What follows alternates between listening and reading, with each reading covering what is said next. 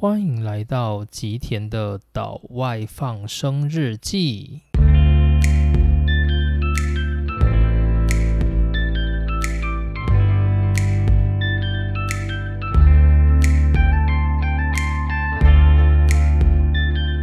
大家好，欢迎来到今天的内容。今天来到量子力学系列的第五集，也是我们爱因斯坦篇章的第二集。上一集呢，我们主要先从爱因斯坦的奇迹年开始介绍起。这个奇迹年呢，在一九零五年，在该年当中呢，爱因斯坦一共发表了五篇非常重要的论文。而这些论文呢，对后续的科学界都是有非常非常大的影响力的。从我们在上一集主题介绍到的狭义相对论，也就是他论文的论动体的电动力学，在这篇论文当中呢，爱因斯坦告诉大家，我们必须抛弃以太的观念。并且把我们人所认为永恒不变的时间当做是一个相对的概念。时间它不是永恒的。如果一个物体的移动速度它接近光速的时候，时间是会膨胀的。也就是我们人类世界的一秒钟，也许在我们速度接近光速的时候，感受起来会像是十秒钟这么长。也因此呢，我们就有提到说，像是一些科幻电影当中，有些外太空的人呢，他们是以极快的速度在太空船里进行宇宙旅行，而这个太空船的旅行经过了五十年，在地球上这五十年是扎扎实实的过了，但是对太空船里的人呢，这五十年呢，可能只相当于是一年或两年的时间。这就是所谓，当我们的移动速度趋近光速的时候，我们的时间会膨胀。也就是说呢，我们实际上所度过的时间，比我们体感的时间还要来得更久、更久。这就是时间膨胀的概念。而另外一件事情呢，我们也提到了光锥。光锥所描述的是一个事件的现象，是以。光作为我们描绘基准，去绘出了一个由我们人观察者为中心，可见到过去与未来的事件图像。这个图像呢，告诉我们，光就是宇宙的标准。世界上若是有任何可以称得上是永恒不变的东西，那这个东西就是光速，是每秒三乘以十的八次方公尺。好，那接着呢？爱因斯坦他在同年还发表了非常重要的理论，叫做质能变换，E 等于 mc 平方。这是他在该年所发出的最后一篇论文。除了这两篇以外呢，还包含了我们本篇的主题，也就是光量子说。那爱因斯坦在提出光量子说的这个概念的时候呢，其实还是没有受到学界太多的青睐，甚至是物理学年鉴的审稿人，也就是我们在上一篇的主角马克思·普朗克，他自己本人就是提出量子的关键人物。可是时至今日，他依然觉得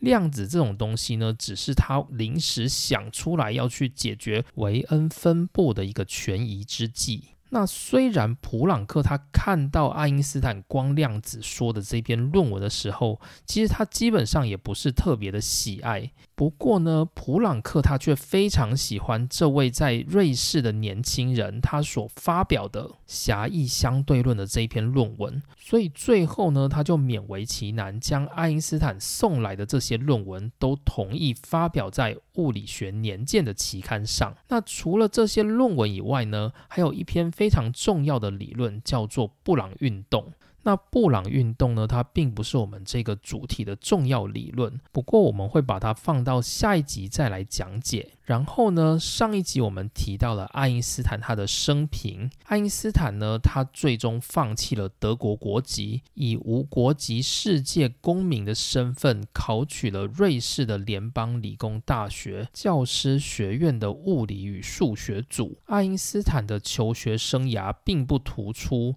即使是在大学呢，他也不是所谓成绩优异的好学生。那主要有一个很重要的概念，就是爱因斯坦他是一个很天生反骨的人。所以，如果今天呢，这个教学太让他感受到自视郁闷，他就没办法在其中专注的学习。所以，爱因斯坦要能够顺利毕业，有一部分呢，还得归功于他最好的朋友，也就是他同班同学的数学家葛罗斯曼。那爱因斯坦呢？他同学当中还有一位很重要的人物，那就是他第一任妻子米列娃。不过呢，很可惜的是，米列娃他在最终毕业考的时候没有通过，因此他并没有拿到大学学位。不过呢，当时他确实还是爱因斯坦女朋友的身份。那爱因斯坦这个人其实想想也不算是太差啦，就是他没有因为他的女朋友没拿到大学学位就觉得哦你这个配不上我，所以我不再跟你交往了，就也没有这样子的事情。他最终还是跟米列娃共组了家庭。那一九零零年呢，就是爱因斯坦毕业的那一年，也是马克思·普朗克他发表了量子说的那一年。爱因斯坦就跟一般的穷学生一样，开始在各地找工作。最终呢，他找到一个离苏黎世大约二十公里郊外的一个小镇上面的物理教师工作。那那个工作呢，其实让爱因斯坦非常满意，因为他有非常非常多的空闲时间，他可以拿来思考物理问题。所以爱因斯坦呢，就真心的觉得，如果他能够一直在这个高中教下去的话，他就有足够的精力可以投身到他的科学研究里头。可惜的是。命运并不愿意让他去干做一个中学的物理教师，而促成他不得不做改变的就是他的女友，也就是米列娃怀孕了。那爱因斯坦呢？他真的说不上是一个渣男，所以他也愿意承担起米列娃后来的生活以及孩子的奶粉钱。因此呢，这迫使他不得不去找更高薪的工作。于是他的父亲呢，就透过关系让他去投了瑞士联邦专利局的工作。这是一九零一年圣诞节前的事情。爱因斯坦呢，就把他的履历寄出去，并且他在年后就获得了瑞士联邦专利局的录取通知。于是，在一九零二年的二月，爱因斯坦就带着他的女友米列娃以及他们的家当，来到了瑞士的首都伯恩。那这里再稍微提一个细节，就是爱因斯坦呢，他在一八九六年的一月，他放弃了德国国籍，并且获得德国政府的认可。于是呢，他就开始了他身为一个无国籍公民的生活。这个生活呢，到什么时候结束？是到一九零一年初，也就是他从苏黎世联邦理工大学刚毕业不久，他便拿到了瑞士的公民权。随即呢，在一九零一年的三月，爱因斯坦也曾经去接受瑞士服兵役的体检。那比较幸运的是，爱因斯坦因为体位的问题。这个体味呢，不是那个就是身体有臭味的那个体味，就是我们一般讲的，就是因为体味问题而无法去当兵的那个体味。那主要是因为呢，爱因斯坦他本身就有平足，然后容易流脚汗，以及就是静脉曲张的问题，因此他并没有符合兵役的条件。所以爱因斯坦呢，他最终就没有入伍成为瑞士的军队。那但是呢，有一个细节就可以看出。过去，爱因斯坦在高中的时候，他非常不想要去德国当兵，就是他不想接受德国政府的征召去入伍服兵役，所以他积极的想要去逃离，并且最终成功脱离了德国这个国籍。所以在德国呢，他当时为了逃避兵役的这个问题，可以大到他愿意花费各种精力，想办法要去逃离这个国家。但他拿到瑞士的公民权之后，却义不容辞的去参加了就是服兵役的体检，所以这就表示说，爱因斯坦他并不是讨厌去服兵役，他讨厌的就是在。德意志帝国的军国主义底下，成为一名军人，这个中的滋味，大概就是德国一直没有办法给予爱因斯坦足够的归属感。以他身为一个犹太人的身份，他从成长的过程中，在德国一直就是充满着疏离的情感，所以这也影响到呢他对于德国的国家认同。爱因斯坦在一九零二年来到了伯恩，他在伯恩老城区的正义街 （Gerechtigkeitsgasse） 找到了一间可以让他跟女友共同入住的小公寓。这间小公寓呢，离伯恩非常有名的熊公园非常的近，大概就是一个走过桥就能够看到的距离。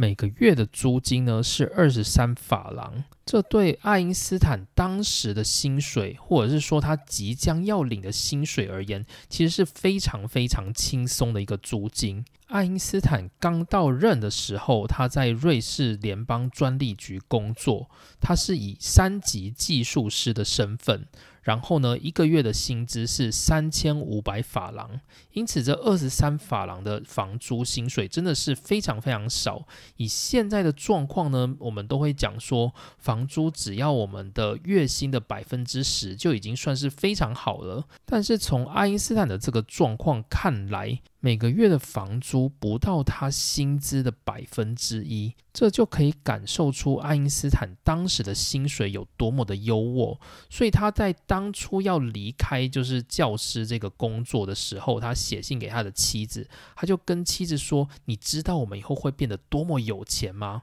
他讲的就是这件事情。因为呢，这个薪水在当时其实是一笔非常可观的收入。那爱因斯坦呢，他刚到伯恩的时候。他就停不下来，急急忙忙的要找一个可以让他继续伸展手脚的事情来做。于是呢，他就到当地的报纸去刊登一个广告，他要寻找可以让他教物理或者是数学学科的家教学生。这个广告呢，在一九零二年的二月五日刊出了。那刊出之后呢，他还特别标注写说可以免费试教一堂课，如果大家觉得满意，再继续上下去。结果没想到呢，还真的就有人来应征，而这个来应征的学生还这样描述这名私人家教的外观。他说道：“这个人呢，大约五英尺十英寸高，换算过来大概是一百七十八公分。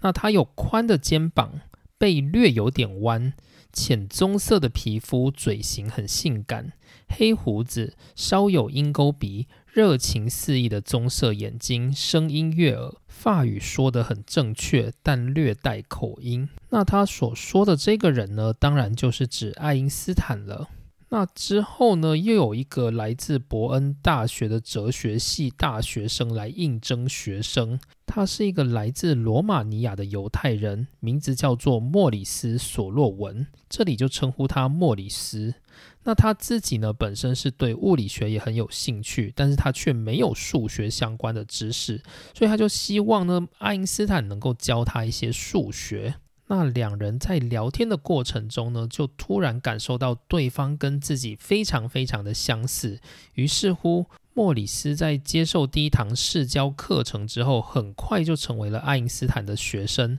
并且在课堂上，他们除了会讲述课程的内容以外，还会来讲一些他们所在阅读的书籍。那莫里斯他喜欢爱因斯坦的地方，在于爱因斯坦他具备一种周密的心思，能够尽可能清晰的把一个话题或问题给概括出来。那在这个家教课程没过多久之后，莫里斯就建议爱因斯坦说：“不然我们这样子好了，我们一起来组成读书会，就是我们都读同一本书，然后读完之后，我们一起针对这个书的内容来进行讨论。”而爱因斯坦呢，他是一个很喜欢学术激荡的人，所以他很快就答应了去做这件事，并且过去他也有很多相关的读书会的经验。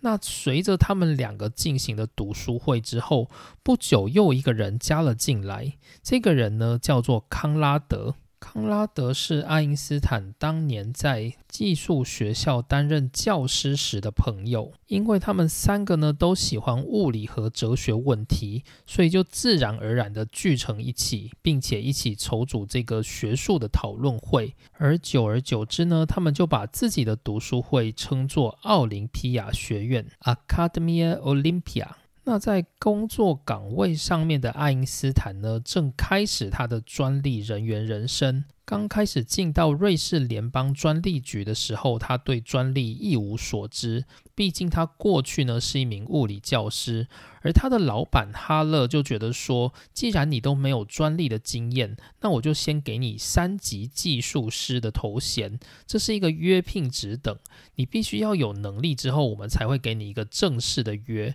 所以呢，在这之前，你就先以约聘的角色来领这个每个月三千五百法郎的薪资，然后做一个三级的技术室来审理相关的专利案件。在当年的十月呢，爱因斯坦的父亲病危，即将过世。在过世前呢，他的父亲终于同意了他跟米列娃的婚事。于是呢，爱因斯坦正式娶了米列娃为妻，这是他的第一任妻子。他开始了他的夫妻生活。那爱因斯坦呢，他其实对于夫妻生活是没有所谓的憧憬的，所以他在日记上面就写到说，结婚只是个无奈之举。因为事情已出，所以只好持续下去。意思就是说，因为米列娃已经生了他的孩子，生米已经煮成熟饭，所以呢，这个婚呢也就只好就这么结了。但事实上呢，爱因斯坦的他的心灵是比较渴望自由的，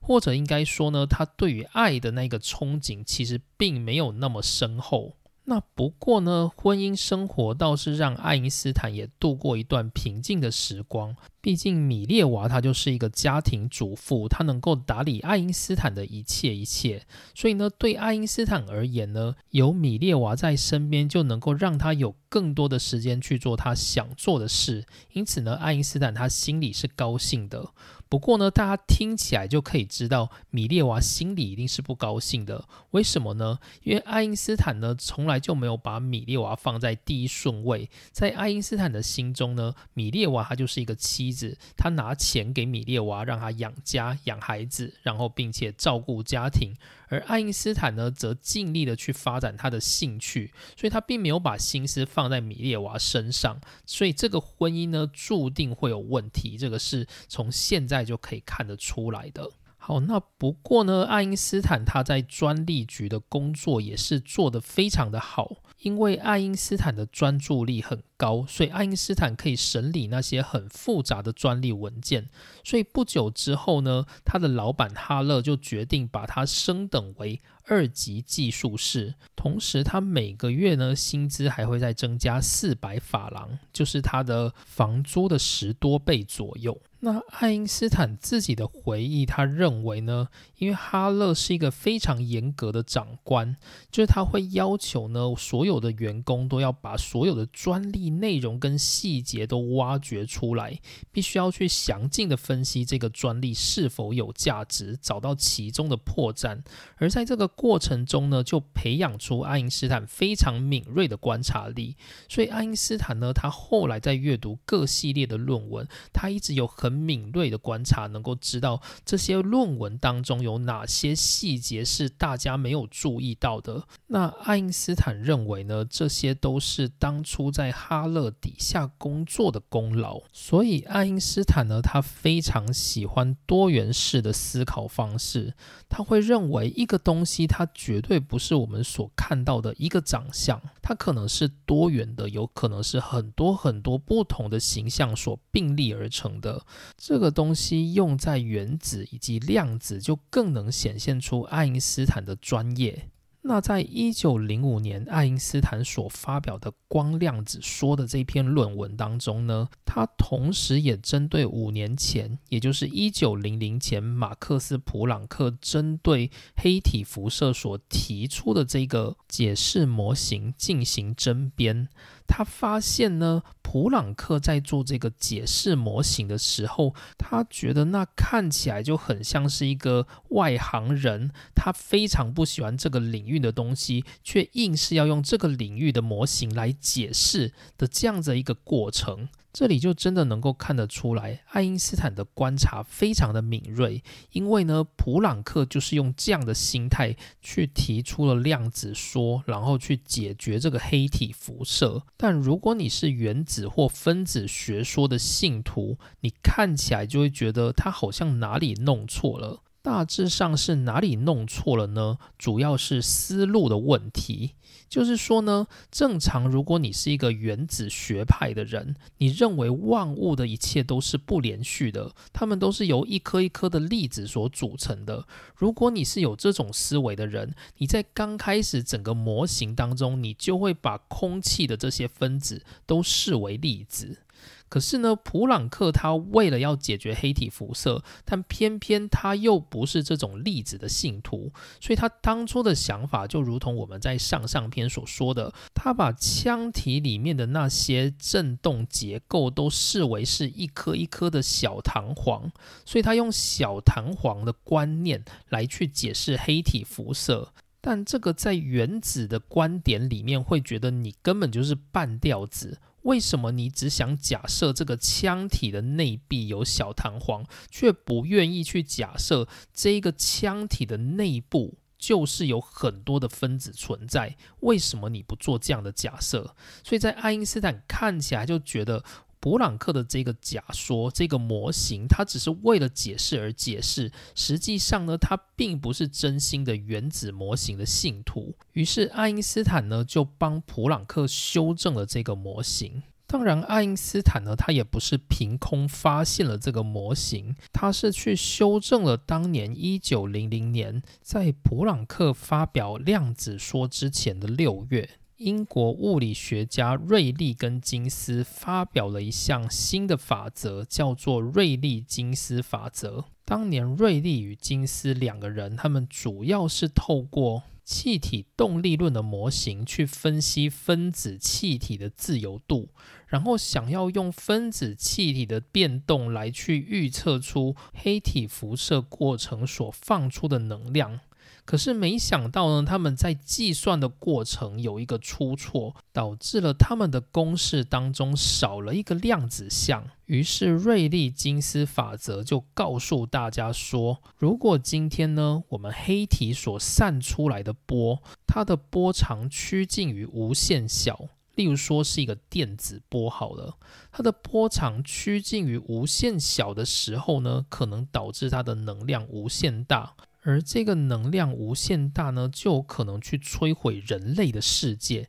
听起来非常惊悚。那这个波长非常小的区段呢，其实就在紫光之外，所以当时的科学家就给这个称号叫做“紫光灾害”。也就是说呢，如果瑞利金斯法则成立的话，那黑体所放出来的高频率的光将会导致，将会造成非常大的能量，而导致世界界毁灭。因此，这个灾难呢，又被称作瑞利金斯灾难。不过呢，想当然尔，这其实是不可能发生的，因为黑体测了这么多年，其实都没有发生过这种会让世界毁灭的问题，所以表示说瑞利金斯法则一定是哪里有问题。而后呢，普朗克他修正了韦恩分布。于是呢，他提出了就是新的黑体辐射公式，在这个瑞利金斯法则的后面就加了一个量子项，它是一个指数分之一的项，所以呢，它就可以避免掉这种叫做紫光灾害的过程。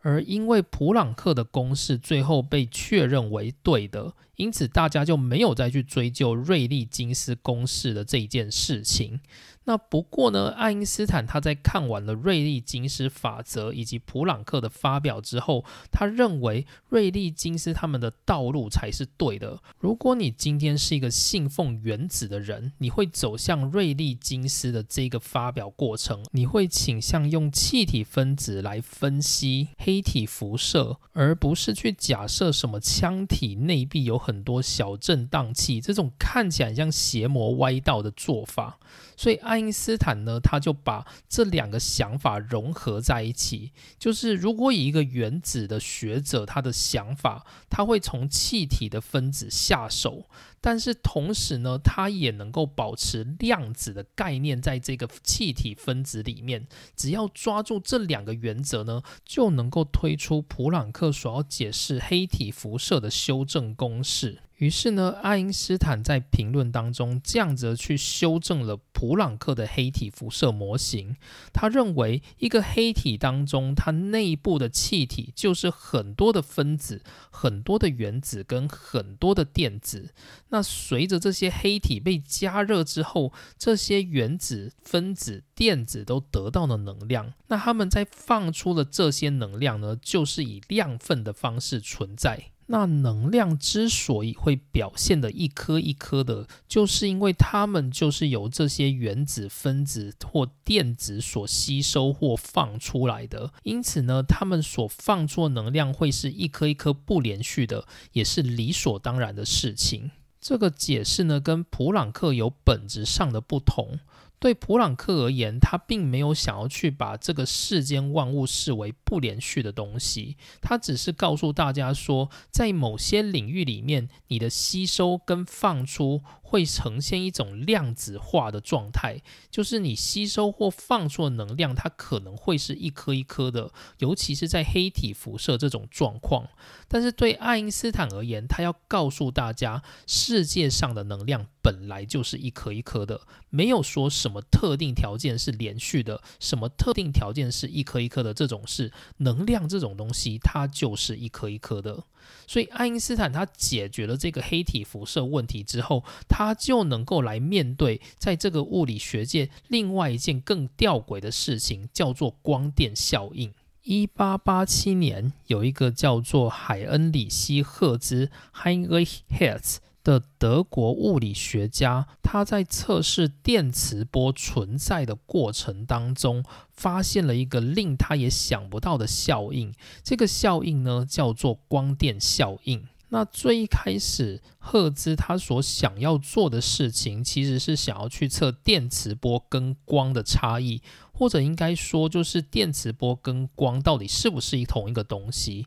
那最终呢，他的实验证明了，就是电磁波就是光，光就是电磁波。但在实验当中呢，却出现让他没有办法理解的现象。首先呢，他发现到说，他拿了两颗金属球，其中一颗金属球，它如果被紫外光照射的话，它这两个金属球之间的火花会变得比它是用比较低能量的光还要来得更亮一点。所以他发现到说，诶，光这种东西，它好像会产生电。于是呢，赫兹的助理。菲利普·莱纳德 （Philip Leonard），我们这里就叫他菲利普。飞利浦呢，他就继续把这个实验往下做，所以他接着呢就开始拿各种光去照铁片，然后想要去观察，就是铁片所产生出来的电流。他发现到说，今天如果我去加特定的光，我就能够让铁片产生出电流出来。那这个想法呢，大家很快就可以想到说，诶，光能够去激起电，这是一个很棒的事情。那接着呢，我们就会想说，如果我今天把我家的光的强度变得更强一些的话，那是不是就会产生更大的电流？于是呢，人们就开始想要把这些光的强度继续往上提升。诶，结果发现了一件事情，就是电流并没有因此而增大。或者应该说呢，在某些条件之下，电流并没有增加的趋势。什么意思呢？就是说，如果今天我照射的这个光是属于频率比较低的光，我会发现铁片上是没有办法产生电流的。那如果今天我想要让这个电流产生出来的话，想象上就是把光的照度，也就是光的强度拉高就好了嘛。就是我可能原本是用一百瓦的灯泡，我就换成两百瓦、三百瓦，我就这样给它照下去，总有一天它电流一定会被我激发出来的吧。可是不好意思，这个金属片它就是不产生电流。可是呢，这时候如果我们换上的是用高频率的光。高频率的光打上去，即使它的瓦数很小，依旧能够产生电流。诶，可是这就很神奇了，这挑战了所有世界上对于光的认知。光的认知是什么？在这个世界上，一般认为光就是所谓的波。那波的特性是什么？波的特性就是能量可以累积。也就是说呢，如果今天我照这个光能量不够的时候，我给它照久一点，或者是我把光的强度拉高一点。那总有一天呢，它绝对会达到我所需要的能量吧？结果呢，在这个吊轨的光电效应实验上，他们发现到，即使我们用低频率的光，光照的再长，照的再久，依旧不会有电流产生。这已经毁灭了光身为光波的一个原理。于是呢，光电效应就成为了一个悬而未决的事情。这件事发生在一九零二年。那一九零五年呢，爱因斯坦他在评论黑体辐射的问题的时候，他也联想到这个赫兹的光电实验。在普朗克的介绍当中，所谓的光吸收和放出能量会有一个量份，这个量份呢用公式写叫做 E 等于 h μ，h 是普朗克常数，μ 是光或者是能量的频率。那爱因斯坦在着手分析的时候呢，他故意写了跟普朗克不一样的公式，但意义是一样的。那主要的目的呢，是因为他想要刻意跟普朗克保持距离，以表示他并不喜欢普朗克的学说。爱因斯坦呢，接着又去读了其他在别的金属上面做的光电效应，会发现到说所要加的光的频率会不一样，但是呢，在某个频率之后，该金属依旧会产生电流。这里我要再讲解一下爱因斯坦目前的整个分析工作，就是呢，爱因斯坦他也是一个著名的理论物理学家。理论物理学家的工作，我们在先前讲过。马克思·普朗克就是一个理论物理学家，他主要的工作就是他不自己做实验，他去阅读坊间所有实验的论文之后，想办法用物理模型去解释这些实验结果。而爱因斯坦呢，就是其中一位，所以爱因斯坦呢，他才可以在专利局的位置上面去看这些论文，并且呢，边做着他的计算工作。因为爱因斯坦呢，他是不用自己去做实验的，所以他一年呢就可以看很多的物理论文，然后并且去思考这每个物理论文实验当中可以被分析的内容。那因为呢，赫兹的这个光电效应，它是一个味觉的问题，所以爱因斯坦呢就能够伸手去解决它。于是呢，爱因斯坦针对不同的金属，然后他画出了每个金属的频率对它们的最大动能的关系图。那就会发现说，有些金属呢，因为它功函数比较低，所以它可以用比较低的频率就开始让这个金属产生光电效应。有些金属呢，它的功函数比较高，它就必须用比较高的频率的光才能让它产生光电效应。这里来稍微解释一下功函数。功函数简单来说，它就是一个可以让电子从一个被束缚的状态跑出来变成自由电子的这个过程所需要的能量。举个例子来说，原本电子呢，它是被绑在原子里面的。而今天呢，当我给它照光的时候，我等于是给这个原子提供能量。那这些电子呢，它如果接收到它该接受的能量，那这些能量呢，足够让它逃出这个原子的束缚，它就可以自动的游离到其他的区域。那游离出去的话，就会形成电流，所以你才会看到呢，这些金属块照光之后会产生电流，主要就是那些在金属里面原子的电子呢。接受光之后，才开始散逸出去，变成电流。当然，这是现在的观点啦。在过去那个时代呢，连原子是什么，大家都还搞不清楚。所以在那个时代呢，爱因斯坦也只能够推估说，金属大概是需要某个特定的能量，才能够让它产生电流。那这个能量的临界值呢，用现在的观点去说，它就是功函数。那爱因斯坦他在绘出入射光的频率对应到电流最大动能的时候的关系图，他去比较不同的金属，你就会发现不同的金属它们在频率上面会有一个截距，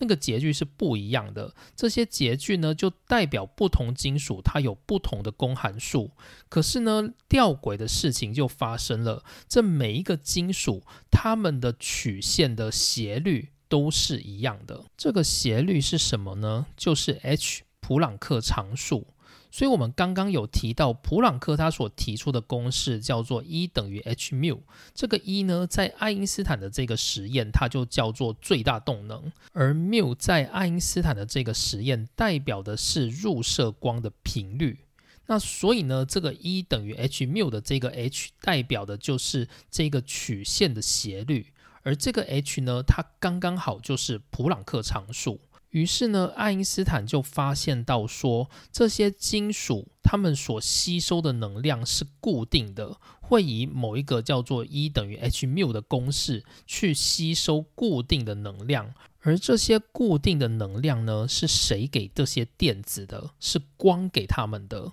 光怎么给这些电子能量？光一颗一颗的带着这个能量，把这个能量传递给电子。所以光它是一颗一颗的东西，叫做光量子。于是呢，后面的人就把它称作光子 （photon）。于是呢，爱因斯坦他利用普朗克的黑体辐射，提出了一个新的概念，叫做光量子。意义上就是光本身它就不是一个连续的东西。过去我们认为光是光波，可是呢，其实在光电效应看来，光它是一颗一颗像是粒子的东西，它在做能量的传递。所以呢，光量子的概念就从爱因斯坦的这篇论文开始被提出来了。那光电效应这个论文刚提出来的时候呢，其实普朗克也不太看好，毕竟这一篇论文看起来就是满满对普朗克的敌意。不过呢，因为爱因斯坦他在狭义相对论的那一篇论文实在写得太好了，